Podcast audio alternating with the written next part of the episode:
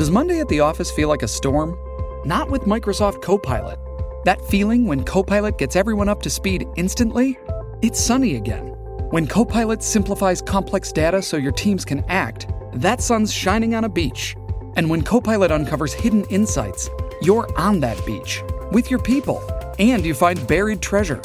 That's Microsoft Copilot. Learn more at Microsoft.com/slash AI for all.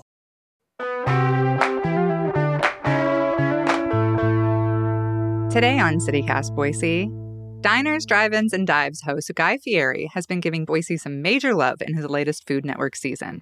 But although our empanadas are to die for and our burgers are delish, there's one thing we're missing late night diners. Recently, I spoke with local reporter and busy grad student Margaret Carmel about why our diner scene leaves her craving more.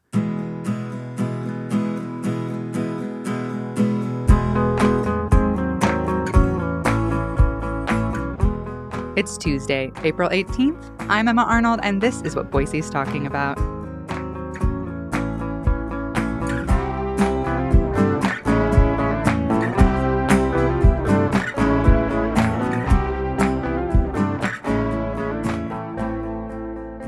Hi, Margaret. Thanks for coming on. Thanks for having me. I really appreciate it. I was so excited for this episode. You tweeted the fact that I, a person living in Idaho, having a terrible day, cannot go to Waffle House right now is an affront. Boise, please, what are your late night options? So let's just start by you take us back to this terrible day and this tweet and why you were needing a Waffle House. So, Waffle House is a liminal space. And I mean that in the sense that it doesn't really exist in this reality. It's a portal to another another world, but it's not quite another world. And I mean that in the oh sense my gosh, that yes. it's it's pure chaos. You never know what you're going to get when you go in there. No one cares about you at all. And I mean that in a good way. I mean, you can go in there um maybe intoxicated, maybe crying, maybe wearing a Halloween costume in July. No one will ask you a single question. They will say, "Oh, you want a cinnamon waffle, bacon, hash browns, and a Coke at 11:30 p.m." That's my order. That sounds great. and you order it, and you can just chill.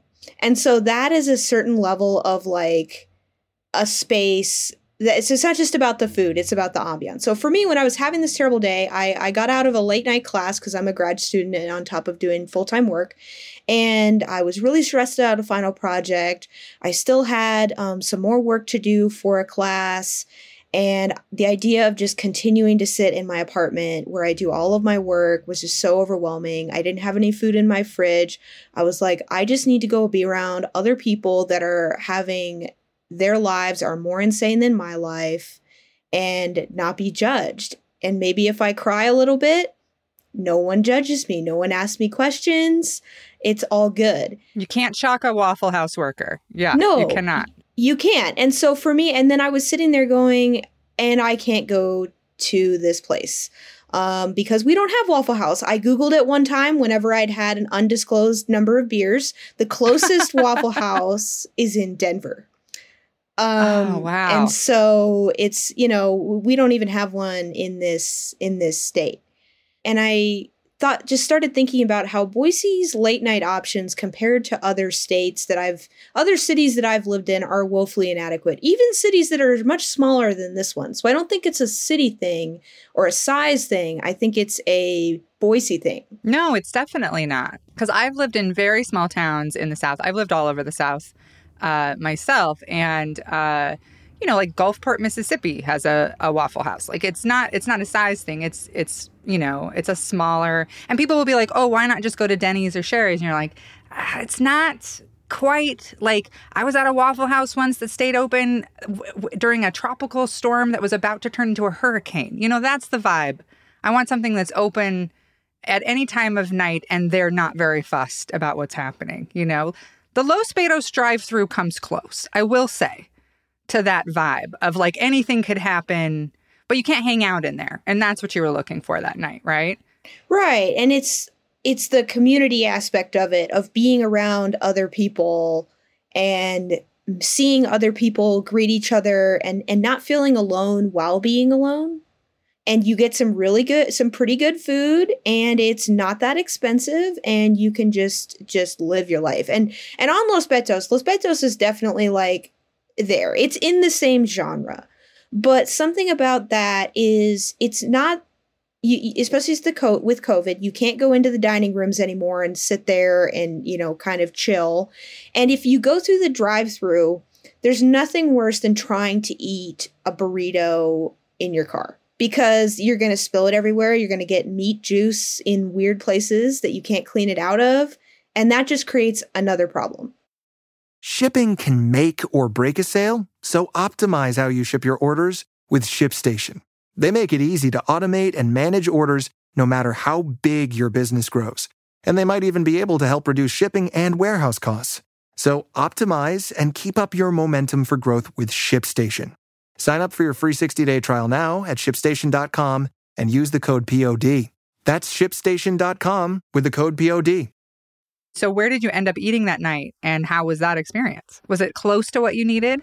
Yeah, it was close. I ended up going to the IHOP over by the mall. Um, everything everything was was great. I, I got to hang out there, you know. But something that struck me was at the at the end of the the meal, she gave me my check, and I I paid the check and then I just ended up sitting there just staring off into space just kind of having a moment and I completely forgot that I'd already paid my bill. And she came up to me and just said hey like do you need anything else? Are you good? And I and I said oh my gosh I'm so sorry. I I forgot I'd already paid and I'm going to leave. Whereas at Waffle House and no one would have asked me a thing yeah you'd still be there I would could yeah, I would have been there for another hour before someone said, "Hey, you going to use that booth? You going to order anything?" Like and and so to me, it's not a knock on that waitress, it's not a knock on IHOP because IHOP did what it needed to do, but it's just there is a certain specialness to going to a place like Waffle House that simultaneously cares about you but also does not care about you at all. Yeah. And like you said, like the late night diner is, you know, it's a place where you can sit and eat a cheap meal. It's like a special place. But IHOP is like getting you your food, it's about the food. Whereas like a, a Waffle House situation is more like, it, it's giving you a place to be, you know? And and why do you think that is? Like why why are these like places so special in your opinion? I think part of it is the culture because a lot of places in the South, like a late night diner, and we keep talking about Waffle House, but it, it can be anything. Oh, yeah. Yeah. Denver, like you brought up Denver, Denver has a ton of like late night spots that, like, when I get done with shows, we go and we'll get like waffles and hash browns at three in the morning. And it doesn't, you know, we're using Waffle House because it's an institution, but like it could be any kind of, we used to have Merritt's here. That's what Merritt's used to be, and to some degree here. So you're absolutely right. It's, it's about the community because you, you go there and especially in a small town, you're going to see people you know, you're going to see your friends, you're going to see that waitress you always remember and and it's a it's a community meeting place and it's it's again this idea of third third spaces i think is the is the word is spaces where people can go and be around other people and have community however they choose to have that. And the south has a big culture around that of people like to be around other people in terms of sitting on the porch and waving at your neighbors as they go by. Or you know friday nights everyone just has a block party our culture is a is a family culture. Our culture is a tight knit culture. But whenever we want to have our, our sp- this whole place is designed to be alone and to have space and to have your homestead, you know, have your have your space and be away from be away from other people or just be at home with family as opposed to being with other people out in public out in the community and and that sense of I think our sense of community is so different than maybe what people in the south sense of community is. And the other aspect of this is you know, working class people in the Mountain West tend to work in agriculture. And agriculture, you go to bed early and you wake up early and you work on your farm and then you go home and you hang out with your wife and your, your kids and you go to bed. Um, whereas in the South and, and the, the Northeast and some of these other places that have this tradition of late night dining, people are getting off sh- shift work at, at weird hours you know, and they are working more industrial type jobs or um, late night type jobs where they're looking for that late night dining, as opposed to the culture in Idaho is you've got food at home. Yeah. You've got family at home. So, what do you think it says about Boise that we have so few of these places? I think it's, uh, I don't think it's a bad thing. I just think it, it says that we have a long time long time culture where people behaved a certain way and and as things are changing we might need to change with it and embrace people that keep weird hours and embrace that that nightlife and embrace those sorts of third places third spaces where people can be around each other and be together loneliness is an e- epidemic in america and i'm not saying that a late night diner on every corner is going to solve the problem but it might help. It might help. Big part of loneliness is not just not having friends, but not feeling like you see people, not feeling like you have a connection with people that goes beyond just the grocery clerk asking you, What are you doing to- later today? Um, as they are prone to do in Idaho. And so I, I think that part of it is we're losing those spaces where anyone who has $5 at 2 a.m. can go in and, and be around people you know right now often libraries are the only spaces left you know in that really all all are welcome community type space. Um, so i think that we're probably as boise continues to grow and its population gets younger and more diverse i think we're going to have to sort of embrace the idea that that people might not act and do what they used to do yeah, I feel like I've always I've always kind of wondered about the people who are moving here from bigger cities who think, you know, they paid $600,000 for half an acre and a house and they're really excited and then they get here and they're like, "Wait a minute. Does everything close at 8 p.m.? Like even the Taco Bell? You know, I, I feel like that must be pretty jarring. Although I feel like I should point out that like we're not the only place in the country losing these late night spots. Like you know, the Wall Street Journal just reported on this recently and said that a lot of these places never fully came back after closing during COVID. And we have wage and labor issues making it harder to staff them. And like I mentioned, Merritt's on State Street, which is still open, but now they're open from 6 a.m. to 3 p.m. And that used to be a classic late night local spot. Yeah, and that's not to say. I mean, that's that's not to say that the wage issue is not important here, because ultimately, what I mean, who would want to serve crazy people at two o'clock in the morning whenever you could get a nine to five job making more money outside of the service industry? And during sure. COVID, we saw a lot of people make that decision where they're like, I'm tired of getting treated badly in the service industry. I want to go find better for myself. And they did. And that's why we're having so many problems, you know, staffing a lot of these places.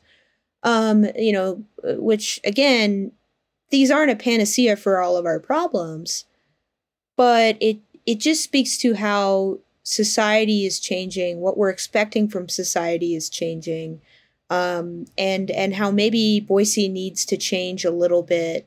Um, so I, I'm hoping for some more late night options, particularly ones that maybe cater not to just downtown party crowd like Pie Hole, um, but you know maybe cater to a broader audience. Yeah. So circling back to your tweet, you did get you got a ton of responses from people giving you like places to go. Any places that you want to shout out? Were were there any that you were like, oh yeah, I forgot about that? I I really liked the idea of one of the truck stops near the airport. I think that idea came from, if I remember right, City Council member Luke Cavener from Meridian. Um, and I also like the idea of Quinn's on Vista. I have not been to Quinn's, but I looked up the menu and they have it's open till 2 a.m. They have steak. They have like a full menu open that late. I did not know about them. Um, and that's kind of a OG, a Boise type of place. So I want to go there next. I've only been to Shari's in the daytime, which I get the impression from the tweets is a very different experience at night. Because when I went there in the daytime for an interview, I had a piece of pie with a source and it was empty. And it was just, I was thinking, how does this business stay open? But now I know. I just need to go there late. Yeah, I haven't. I mean, we did a lot of Shari's and Denny's when I was a teenager and when I was young. And uh, Shari's was always like an experience. Uh, and I would definitely recommend if you're eating at Quinn's, get some fried stuff, get some finger steaks, get some tots. Uh, that's what I would go with. That's my recommendation for Quinn's.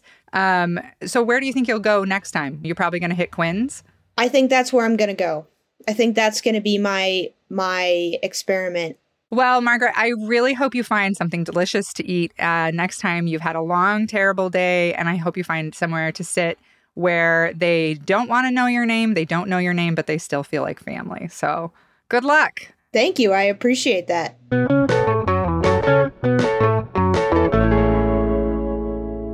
And before you head out, if you're following Guy Fieri's food explorations in Boise, you can catch him raving about another local gem on the next episode of Diners, Drive-Ins, and Dives. He visited Sunshine Spice Bakery, a cafe run by sisters from Afghanistan that has some of the best baked goods in town. The episode airs Friday, April 28th at 7 p.m. on the Food Network.